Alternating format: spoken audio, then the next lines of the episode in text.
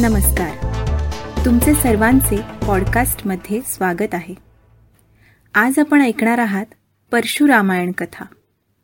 लेखक व संकलन श्री अनंत नारायण गणपुले. प्रकाशन वैजयंती प्रकाशन सावंतवाडी. विश्वामित्र. सत्यवतीच्या मातेला ब्राह्मण गुणयुक्त प्रभावाचा पुत्र झाला. कुशिक कुलरत्न गांधीराजाला गादीचा वारसा मिळाला. त्यांचे नाव विश्वामित्र ठेवले.